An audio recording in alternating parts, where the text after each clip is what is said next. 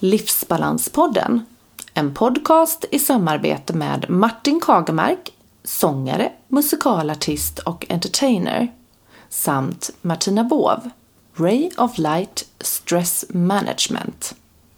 En podcast för alla som är nyfikna på livspusslet, stresshantering och hur man kan hitta sin egen livsbalans. Spännande gäster och mycket intressanta ämnen inslagna i både råa, karga paket, likväl som mjuka, kärleksfulla papper. Hur ska vi leva våra liv i balans i en samtid som ständigt påminner oss om förbättringar, effektiviseringar och jäkt för att få vår viktiga livsbalans? Livsbalanspodden presenteras i samarbete med Sverigehälsan, landets ledande utbildningar inom stresshantering, friskvård, kost och hälsa. Läs mer på sverigehälsan.se. Vi träffade Karina Thornberg, relationscoach på Omstarten i Kungsbacka utanför Göteborg. Detta är intervju del 1.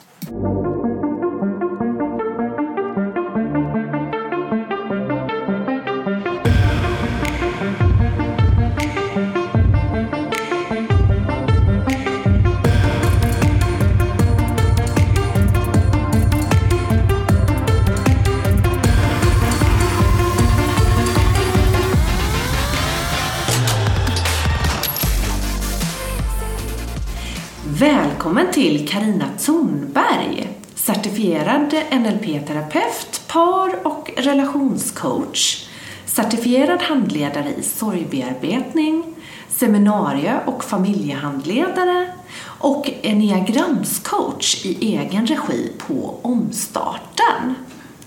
Du hjälper med stöd i förändring och ger verktyg till att hantera stress, oro, sorg, självkänsla, livskriser och relationsproblem.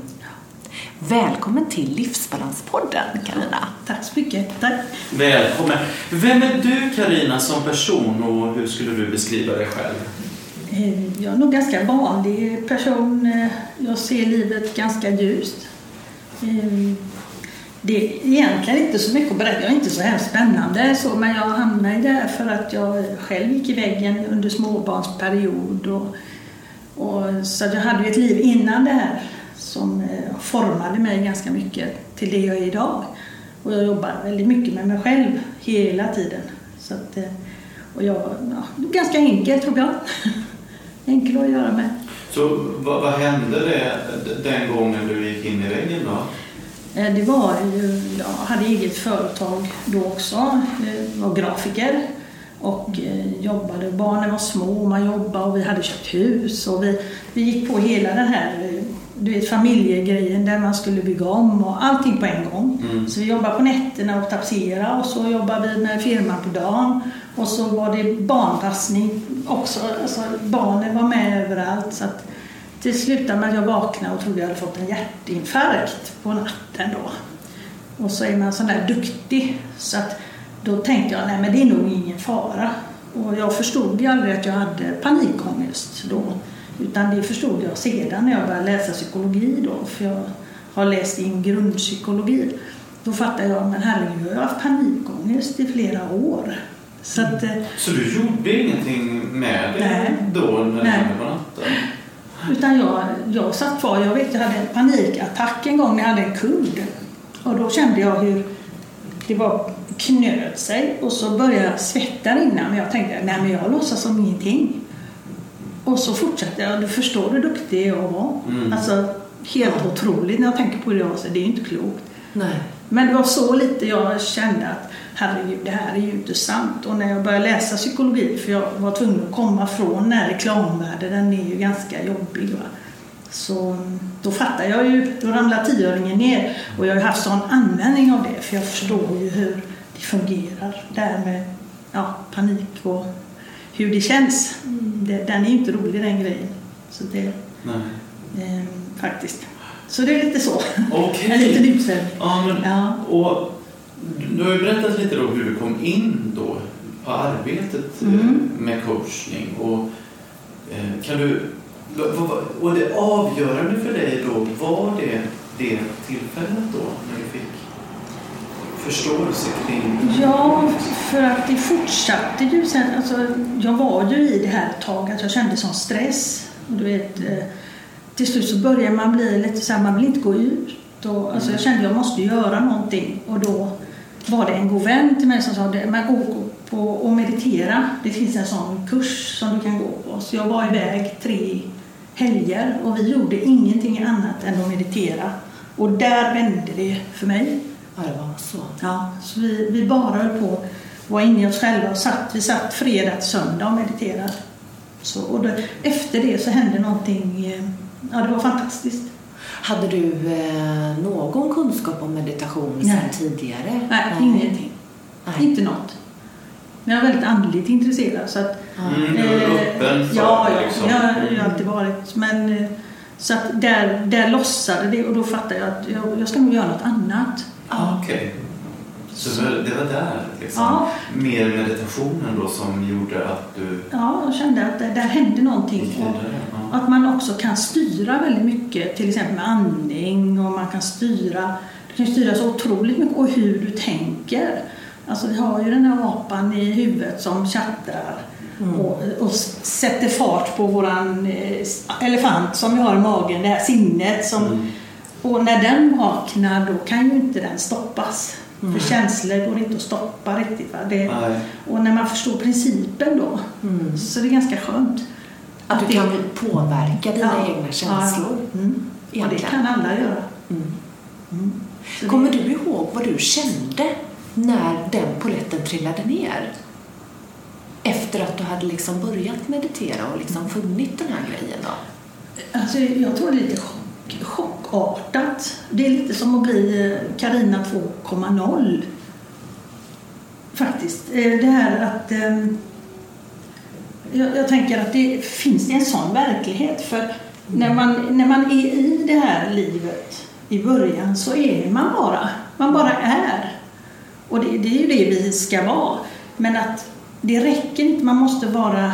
Man ska vara, man ska vara är. Men medveten i det. Det är det som är skillnaden. Att vi faktiskt... eh, Jag tycker vi är som en dator. Vi har en motor och vi har alltså minne och vi har allt det här. Och har man lite koll så man kan ställa sig vid sidan av sig själv och se hur tänker jag här? Behöver jag må dåligt nu? Vad är det som gör att jag kickar igång på det här när de säger så? Tror jag inte på mig själv? Vet inte jag vem jag är? Alltså, det kommer ju mycket sådana frågeställningar när man, när man hamnar i det här. Och, eh, Jag tror att det var en chockartad upplevelse lite. Kan man styra? Och det, det är ju brist på kunskap. Ja. Jag tror att vi ska kunna lära barnen det här. För då har de så mycket vunnet. Mm. Det är ju faktiskt lite roligt. Jag har ju varit ute och tränat lite mindfulness workshops eh, på mina barns Ja. Eh, och det har blivit väldigt väl mottaget. Ja. Så att, eh, och likt det du berättar så är min egna känsla också. Jag upplever att jag känner igen oerhört mycket av det du säger Ja. hos mig själv. Ja. Eh, som också då varit utmattad Ja. och så. Eh, med småbarnslivet, och, eller livet med eh, bygga hus och småbarn och liksom få allting att funka. Och, och att man kanske då eh, har ett yrke som ställer ganska höga krav på en att hantera deadlines ehm, och man kanske är lite utav den duktiga, präktiga personen som gärna levererar mer än vad man behöver. Ja. Ja. Så att, eh, ja, vad hemskt men kul att höra från Ja. någon annan. Någonting som man själv känner att, wow. Men Man har ju Ja. en bra användning av det känner jag. Alltså jag är så tacksam för att jag har fått uppleva det. För jag, då kan man ju hjälpa människor på ett annat sätt, inifrån och ut. Men det är ju vanligare nu för tiden att man kan prata om det på ett helt annat sätt än Ja. det var förr i tiden. Och nu kan man ju få in barn i det här. Vi har ju pratat om det väldigt mycket, jag och Martina, att man borde börja i tidig ålder eh, att eh, prata om det. Ja. Och, eh, för man märker, alltså jag har mycket elever då, för jag sångcoachar och eh, har många elever som är väldigt stressade när de kommer till mig. Och skolan är det så otroligt mycket prov liksom. De, bara ö, de bara öser på. Och det gjorde de väl på våran tid också, men det... Jag vet inte om eh, lärarna är medvetna hur mycket de stressar barnen. Och jag tror eh, kraven i skolorna har ju ökat. Ja.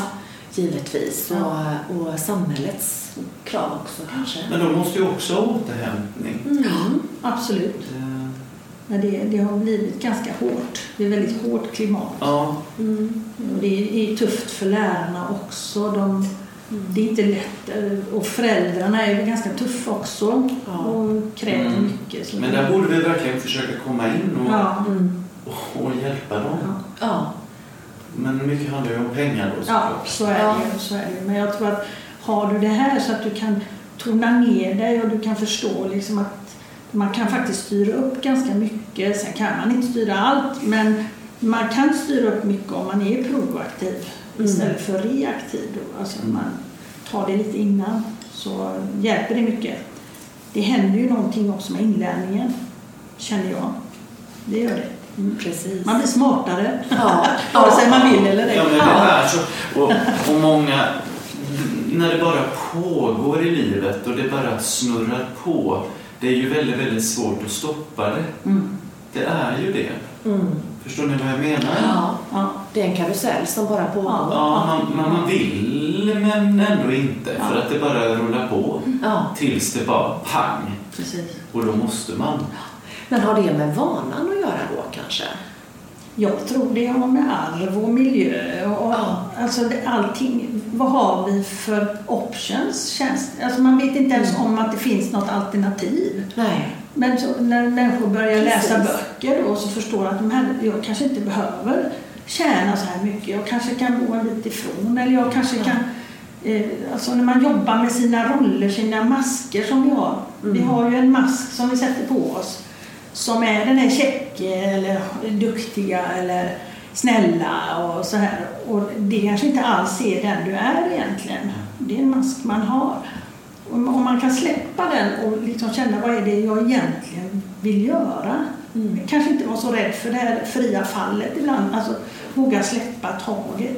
Men det är mycket lättare sagt än gjort. Mm. För man vill inte känna. Nej. Nej. Det är det Nej. Mm. som är Nej. lite tufft. Springer ju från våra rädslor och Mm. känslor. Mm. Eh, och vilka är dina viktigaste uppgifter då i din roll som coach? Skulle du säga?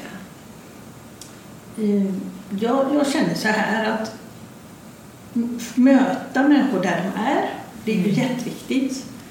Eh, Men också att jag tycker det är en utbildning. När man utvecklar sig så är det en utbildning. Mm. Eh, Man kan kalla det terapi eller vad som helst. Men jag försöker få människor att förstå principerna. Så kan man själv läka sig.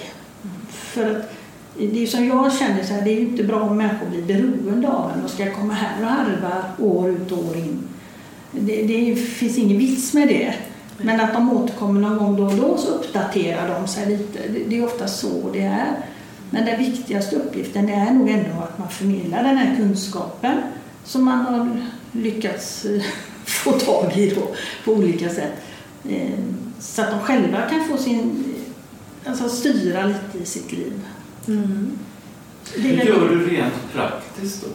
När du coachar och lär ut? Ja, det första så är det att kolla vilken nivå är det på, vad handlar det om?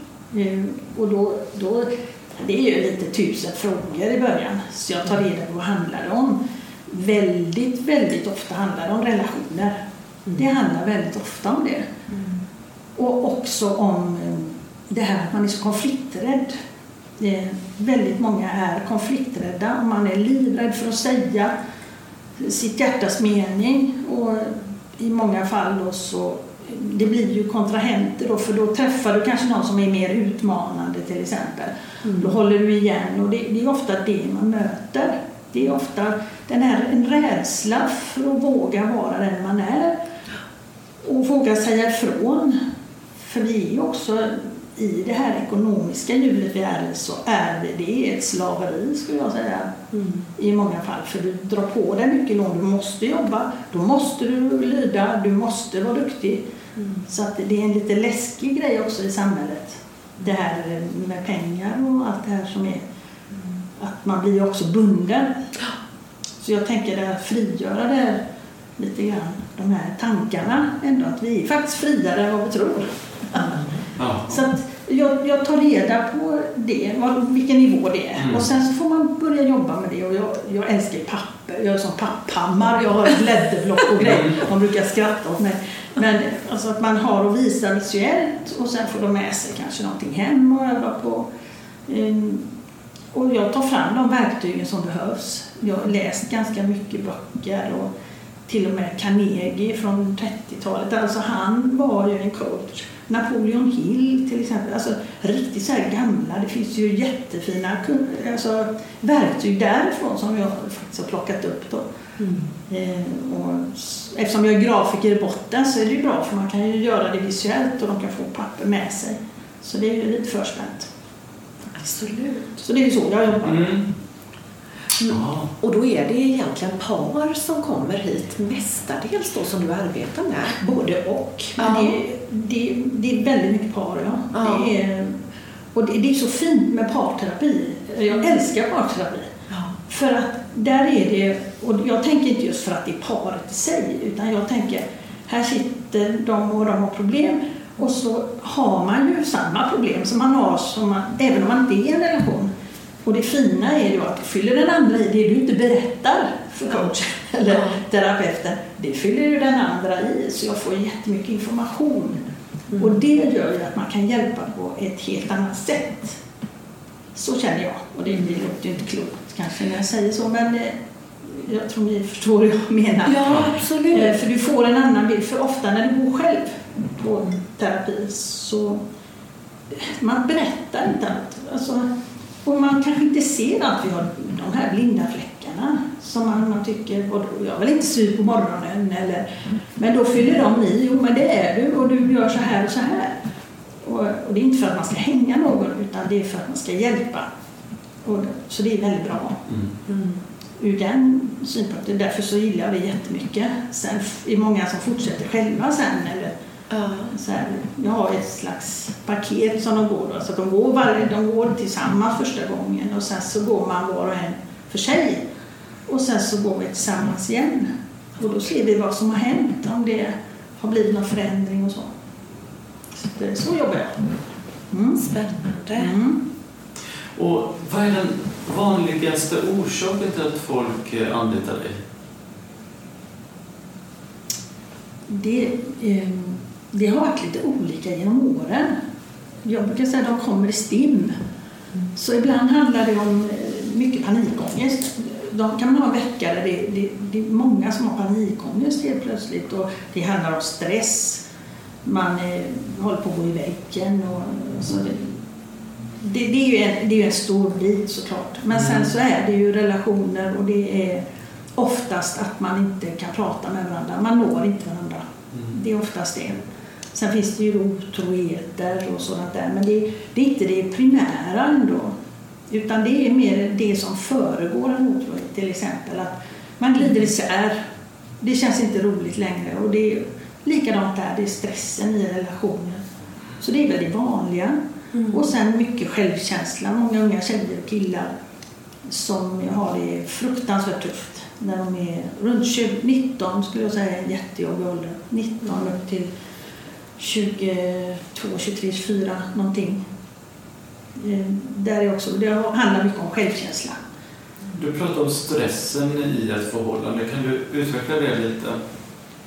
Eh, Det här att man ska vara en bra partner och det ska vara så perfekt hela tiden. Och det här att man kanske ska, alltså man ska älska varandra till 100 procent och det ska vara så perfekt. Mm. Och sexet ska funka, allting ska funka klanderfritt och samtidigt som du har barn som klänger på dig. Och alltså, man får inte sova i fred. Och, alltså, det är inte lätt att få ihop och det kan bli en sån prestationsstress i relationen, upplever jag. Alltså det här att eh, folk börjar liksom mäta hur, hur ofta har vi sex? Nu har vi inte haft... Alltså det blir sån stress och så är det egentligen ingen som orkar riktigt. Eh, och där, det, det kan ju vara en av delarna då. Men just, och sen det här också uppdelningen, det här gamla klassiken då att vi inte har liksom uppdelat hur det ska vara. Att eh, du gör inte det och du gör inte det. Och Mm. Man ska hjälpa till och köra barn. Och det handlar väldigt mycket om det. Det är ganska jordnära problem ofta. Eh, Sen kan det ju naturligtvis vara så att någon har, man kanske har en diagnos, man kanske har någonting som gör att det blir lite komplicerat ibland. Ja, precis. Tar Alltså- du den vidare då, eller hur?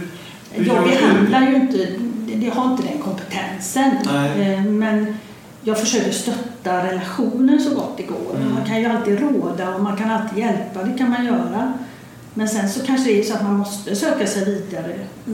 Så det är som, jag jobbar ju holistiskt och har även eh, kroppsbalansering och har även andra utbildningar då i botten också. Och det, då ser man ju ofta en människa som är väldigt stressad till exempel. Det kan ju vara brister och alltså kemiska obalanser, hormoner, det ställer till jättemycket och då, då vill man inte vara i relation. Eh, När stressen kommer så börjar du trötta ner. Så till slut så orkar du inte med relationen heller. Och det är ju viktigt att man som terapeut ser att det här handlar om stress. Så att när den personen mår bra så vill den vara i relationen.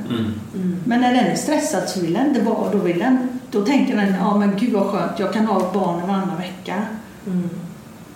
Har- Jag har ju hört till exempel flera stycken som säger ibland önskar jag att jag bröt benet och blev liggande så att jag kan så att någon annan gör någonting och då är man stressad. För det syns ju inte hur dåligt man kan må. Utan det måste vara fysiskt och det, det är ju inte klokt egentligen men jag, jag kan förstå det på något sätt. Så att eh, det är lite så. Man, man får slussa vidare. Jag brukar säga gå till läkaren, kolla dina nivåer, kolla så att du mår bra, kolla vad det är så det inte är någonting annat som ligger och tickar. Men, men det får man vara lyhörd för beroende på vem som kommer. Jag menar sömnen till exempel. Det är en jättebit. Mm. Så, en partner som inte sover blir ju inte så rolig att tas med. Det är väl lite så som jag jobbar. Ja, precis. Vi pratar ju mycket om relation Mm. så, men när man tar in barnen i det här, att det blir sådana stora konsekvenser jämt när... Och, och varför tar vi inte det lite lugnt bara och, och chillar lite? Eh, vad är det som gör att vi blir så stressade när det är barn runt omkring? Jag förstår, eftersom jag inte har barn själv, men jag är utbildad barnskötare, så jag, jag har jobbat med barn och jag vet att det kan vara jättejobbigt. Men vad är det som gör att vi hela tiden har sådana stora krav på oss själva när det gäller våra barn? Jag upplever ibland att man spelar förälder. Nu säger jag det inte elakt, men att man, man tar en föräldraroll liksom, och där du kanske måste man måste göra på ett visst sätt, man läser mycket hur man ska göra och så, men och så glömmer man att vara sig själv. Det här att man visar känslor ibland, det är inte farligt att gråta, det är inte farligt att vara trött ibland. Det är inte farligt att, att visa det för barn. Det är bättre att de förstår det också, men att de aldrig känner att det är deras fel. Men jag tror det här att vi ska vara så perfekta även där. Och barnen ska vara så lyckade. Alltså det finns en rädsla tror jag i samhället idag som är enorm, som ligger under. Eh, för det finns inget skyddsnät riktigt som det har funnits förut. Så att du slås ju ut ganska snabbt i skolor och annat. Så det, jag, jag tror att det, det, är, det är ganska tungt problem. Är det så att man slås ut snabbare nu för tiden? Ja, jag tror det. Att du sållas snabbare på något sätt. Ja. Sen så fångar ju samhället alltså upp, det gör de ju med olika typer av utbildningar och så, men det är också, det går ganska fort, tycker jag. Mm. Ehm, Men som sagt, jag sitter ju inte på hela sanningen, men jag, jag tror att det är mycket rädslor. Att man, man är väl där, är pretentiös och duktig Mm. och, och, och så blir man en roll man spelar istället för att vara sig själv. Jag tror även detta med att man jämför sig kanske med andra Ja. i sin omgivning. Som förälder så, så kanske man börjar umgås mer med barnens kompisars föräldrar och då blir ju umgänget kanske lite liknande. Ja. Och då tror jag att omedvetet att föräldrar, vi föräldrar mer eller mindre jämför oss lite med varandra Ja. Och pratar om vad vi tycker om i vår uppfostran och att det också eh, bidrar till en viss stress. En social stress. Ja. Det kan ju bli helt skevt. Ja, definitivt. Det kan Eller hur upplever du det Camilla? jag tänker lite att det, samhället är lite som Instagram. Ja. Alltså, alltså det är lite som Instagram. Du jämför dig och man ser ju, du brukar skoja om det att om man går igenom en gata så här, och det är massa villor så ser du de har ny bil, de har en båt, de målar huset och de gör det. Och sen när du har gått igenom så känner du att alla gör det här men inte jag. Jag, jag gör ju ingenting. Men man ser ju inte vad som är bakom kulisserna och man ser ju inte att alla åker inte på skidsemester. Alla har inte en båt. Men det är en slags additionsteori som man, man tar in där man tycker att alla gör allting. Mm. Jag tror att det ställer till det en del faktiskt. Det tror jag. Mm. Att man jämför sig. Ja, lite så. Och så blir det tufft på många sätt. Då. Då kommer man ju in på ekonomin igen då. Ja. Men eh, jag måste säga det också att jag jobbar ju med kärleksspråket då, för det är ju egentligen det som också försvinner när stressen försvinner. Det, det för försvinner det här kärlek, alltså bekräftelsen som vi har. Och den finns ju lite olika varianter på vad vi behöver. Men försvinner det ur relationen så är det svårt för relationen att överleva. När man inte bekräftar varandra längre. Mm. Det är ju väldigt viktigt. När skrattet försvinner, när beröringen försvinner och det här, när den här goda du och jag-känslan försvinner så Mm. då spelar det ingen roll hur duktiga vi är och hur lyckade vi är. inte det där så då, då, då är det tufft, tänker jag. Mm. Och då kan den ena parten ha det kvar och den andra inte. Ja, precis. Det är Jobbigt. En jobbig situation. Ja. Om ni vill komma i kontakt med oss angående Livsbalanspodden eller andra uppdrag så finns vi på livsbalanspodden gmail.com och livsbalanspodden på Instagram. Eller var och en på martin.kagemark at telia.com eller via min hemsida martinkagemark.com. Och mig Martina på martinabov at gmail.com eller på Instagram Ray of Light Stress Management.